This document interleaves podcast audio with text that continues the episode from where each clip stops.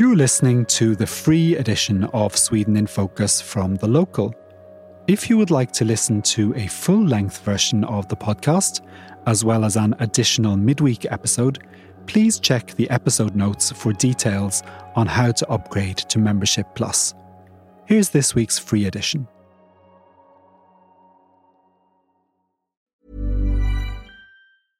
Hey, I'm Ryan Reynolds. At Mint Mobile, we like to do the opposite of what Big Wireless does. They charge you a lot, we charge you a little. So naturally, when they announced they'd be raising their prices due to inflation, we decided to deflate our prices due to not hating you.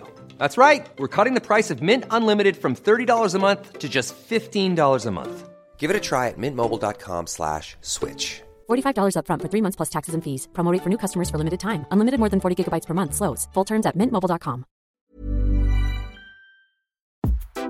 Hello and welcome to this special bonus edition of Sweden in Focus, the Locals News podcast. On Saturday, the podcast featured excerpts from an interview with Ukraine's ambassador to Sweden, Andriy Plakotniuk. What we're going to hear now is the rest of the interview, where we talk about topics including how the focus of his job as ambassador has changed in the years since Russia invaded his country, how Sweden is facilitating Ukraine's EU accession talks, how the invasion has affected Ukraine's Swedish speaking village Gammalsvenskby, and how Swedish humanitarian aid can help rebuild Ukraine. Before we get to the interview, this is just a reminder that the podcast is made possible by members of the local. So, a big, big thank you to everyone who supports us. We're an independent publisher, and it's your support that funds our journalism. If you're not a member but would like to join, you can find a special membership offer for podcast listeners at thelocal.se forward slash podcast offer. So, thank you for joining us on the Sweden in Focus podcast. Can you tell us a little bit about yourself to start with and how long you've been in Sweden? I'm very honored and I'm very pleased to have this kind of communication and to share my views of the past year. I was posted to Sweden in 2020 and I started my work here in November 2020. Before that, I was working uh, in the Ministry of Foreign Affairs for six years as director for, for Russia dealing with the issues and the relations of uh, with the Russian Federation, starting with the attempted uh, illegal annexation of Crimea. Okay, and can I ask you where where you're from in Ukraine? I was born in city of Kharkiv. I lived there for 22 years, and for the last 26 years, uh, when I entered the Foreign Service of Ukraine, I, have been living in Kiev. And it's been one year now since Russia launched its full scale invasion of Ukraine, and life for all Ukrainians was turned upside down overnight. How has your own role changed in the past year? It has become more and more active. A lot of things should be taken care of, but we are prepared to work in such conditions. I mean, the Ukrainian uh, diplomatic service uh, it has always been very active, very creative, and uh, very result oriented. But definitely, the number of tasks which we should solve these days it has grown drastically. What are the sort of things you need to deal with now on a day to day basis? We have basically two, two spheres where we try to work hard and to get results. On the one side, we should continue and uh, to have more and more assistance, more and more solidarity and support from the countries we are posted to. And on the other side, we definitely are doing our best to take care and to solve the most topical issues for our Ukrainians who are temporarily residing uh, here in and everywhere in the world. What sort of issues are they facing, the Ukrainians who have moved to Sweden under the Temporary Protection Directive? A lot of a lot of issues that all Ukrainian consular services are dealing with is definitely related to the issue of passports, their validations, uh, how to prolong them, and to solve all those kind of things that uh, are usually solved in Ukraine. Uh, and uh, now we have to deal with these issues. A lot of Ukrainians are now abroad, and uh, they have everyone has his or her own um, problems and it's our mission, it's our job, and it's our responsibility to do our best to protect them and to help them in the difficult situations they might appear. When it comes to Sweden, definitely we're so much grateful to, to, to the Swedish government for all the efforts and for all the projects that have already been implemented to support uh, Ukrainians uh, who temporarily reside here since the beginning of this full-scale invasion. Can you tell us what relations are like between Ukraine and Sweden and how the relationship has evolved since February 2022? I'm very happy to say this, but our relations during the last year they have become stronger and they are becoming stronger and stronger every day. The level of support, the level of solidarity, the level of presence of Sweden in Ukraine is growing with each passing day. And we have always had this uh, very fruitful ties, and uh, I definitely would like to mention here uh, the joint Ukrainian and Swedish history, which goes back to 1,000 years ago. So our ties were strong, are strong, and that will definitely become stronger in the future. And we've written about a, a Swedish speaking village in Ukraine, yes. known in Swedish as Gammalsvenskby. What's it called in Ukrainian? It's called Zmiivka. Zmiivka it's a small a small village in the Kherson region which suffered a lot as a result of this temporary occupation by the Russian invaders but now it has been liberated but faces constant threats and constant shelling. But uh, it's very important that uh, the Swedish society, Swedish people, they support the local population there. They have very strong communication lines, they understand the basic needs, and they doing their best providing generous donations, providing equipment like energy equipment and doing a lot of things to make the life of ordinary citizens there easier and we are very much grateful for that were you surprised by the level of Swedish support you've seen? We are grateful for this high level of support. And coming back to uh, the 2014 and the level and the level of reaction and the strength of the response was definitely not as strong, not as quick as we wanted it to be. But I think that all our partners here in Europe and worldwide, they understood that this situation that started a year ago, it required a really bold response, strong measures, and genuinely united position. And we are grateful and we are pleased to see such kind of strong reaction. Sweden's Prime Minister Ulf Kristersson visited Kiev last week, and your President Volodymyr Zelensky highlighted discussions about Ukraine's plans to join the European Union. How supportive is Sweden in aiding Ukraine's accession to the EU? Sweden has always been very supportive and very active when it comes to discussing the issues related to Ukraine within EU discussions. We know very well that our Swedish friends were working hard to keep unity and to move on sanctions.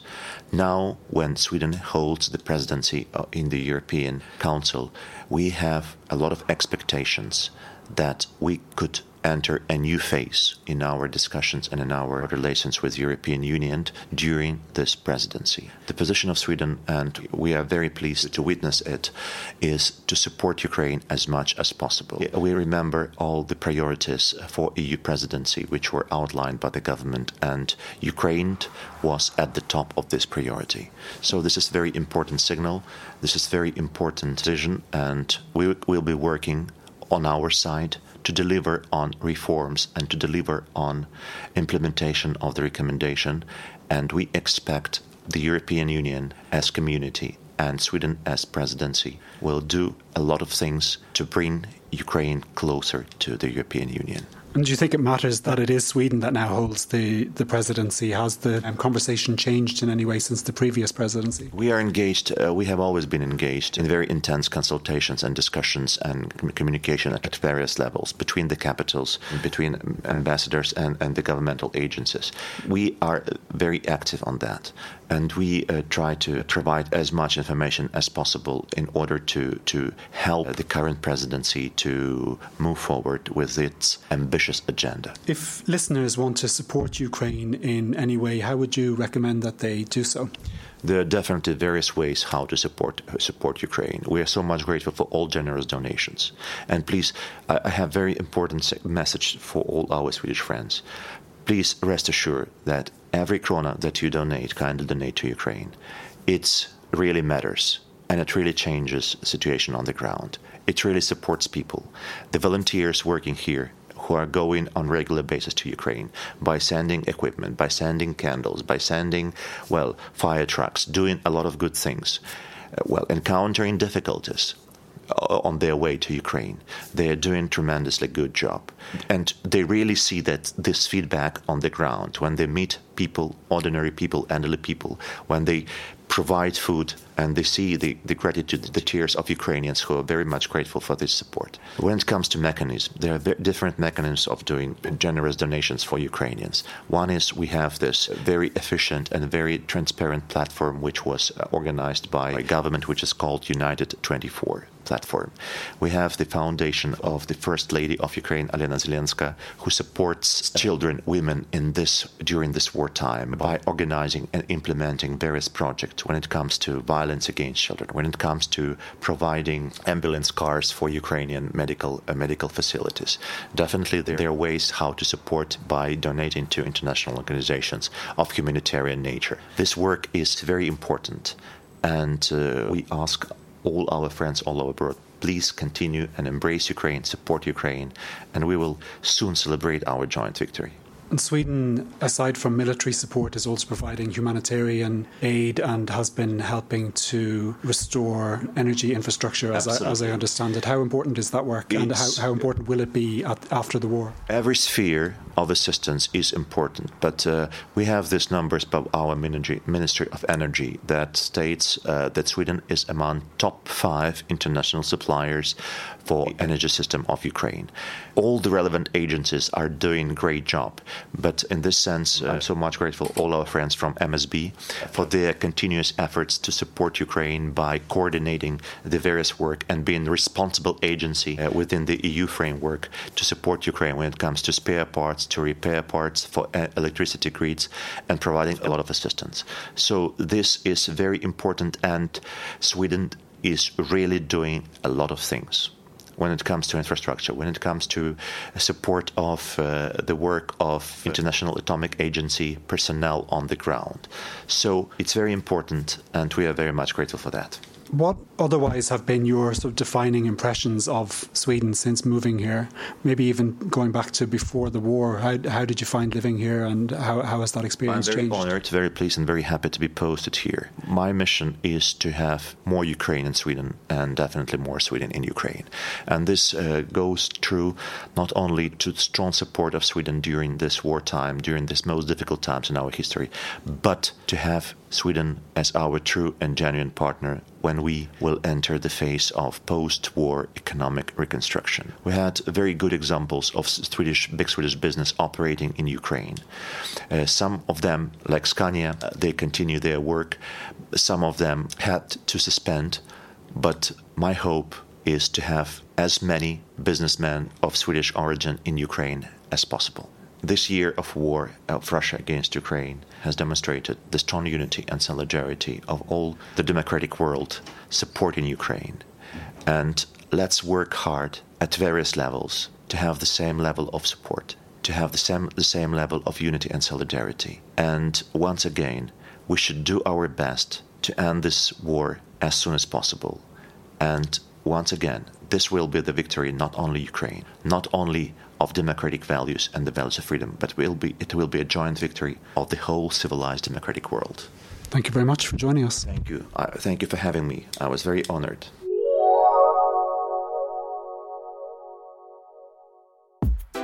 You've just been listening to an interview with Ukraine's ambassador to Sweden, Andriy Plakotniuk, and you can check the show notes for links to any related articles.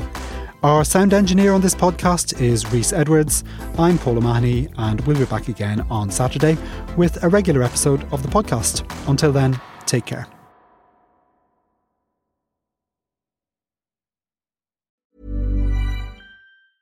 Even when we're on a budget, we still deserve nice things.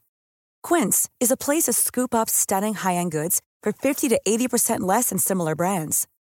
They have buttery soft cashmere sweaters starting at $50 luxurious Italian leather bags, and so much more. Plus, Quince only works with factories that use safe, ethical, and responsible manufacturing. Get the high-end goods you'll love without the high price tag with Quince. Go to quince.com/style for free shipping and 365-day returns.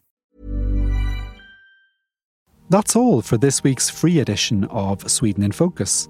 If you'd like to hear a full-length version of the podcast each week, as well as an additional midweek episode, with more interviews and analysis, please upgrade to Membership Plus. Make sure to check the episode notes for details on how to upgrade. Sweden in Focus is a podcast by the local Europe. Our sound engineer is Rhys Edwards. The publisher is James Savage.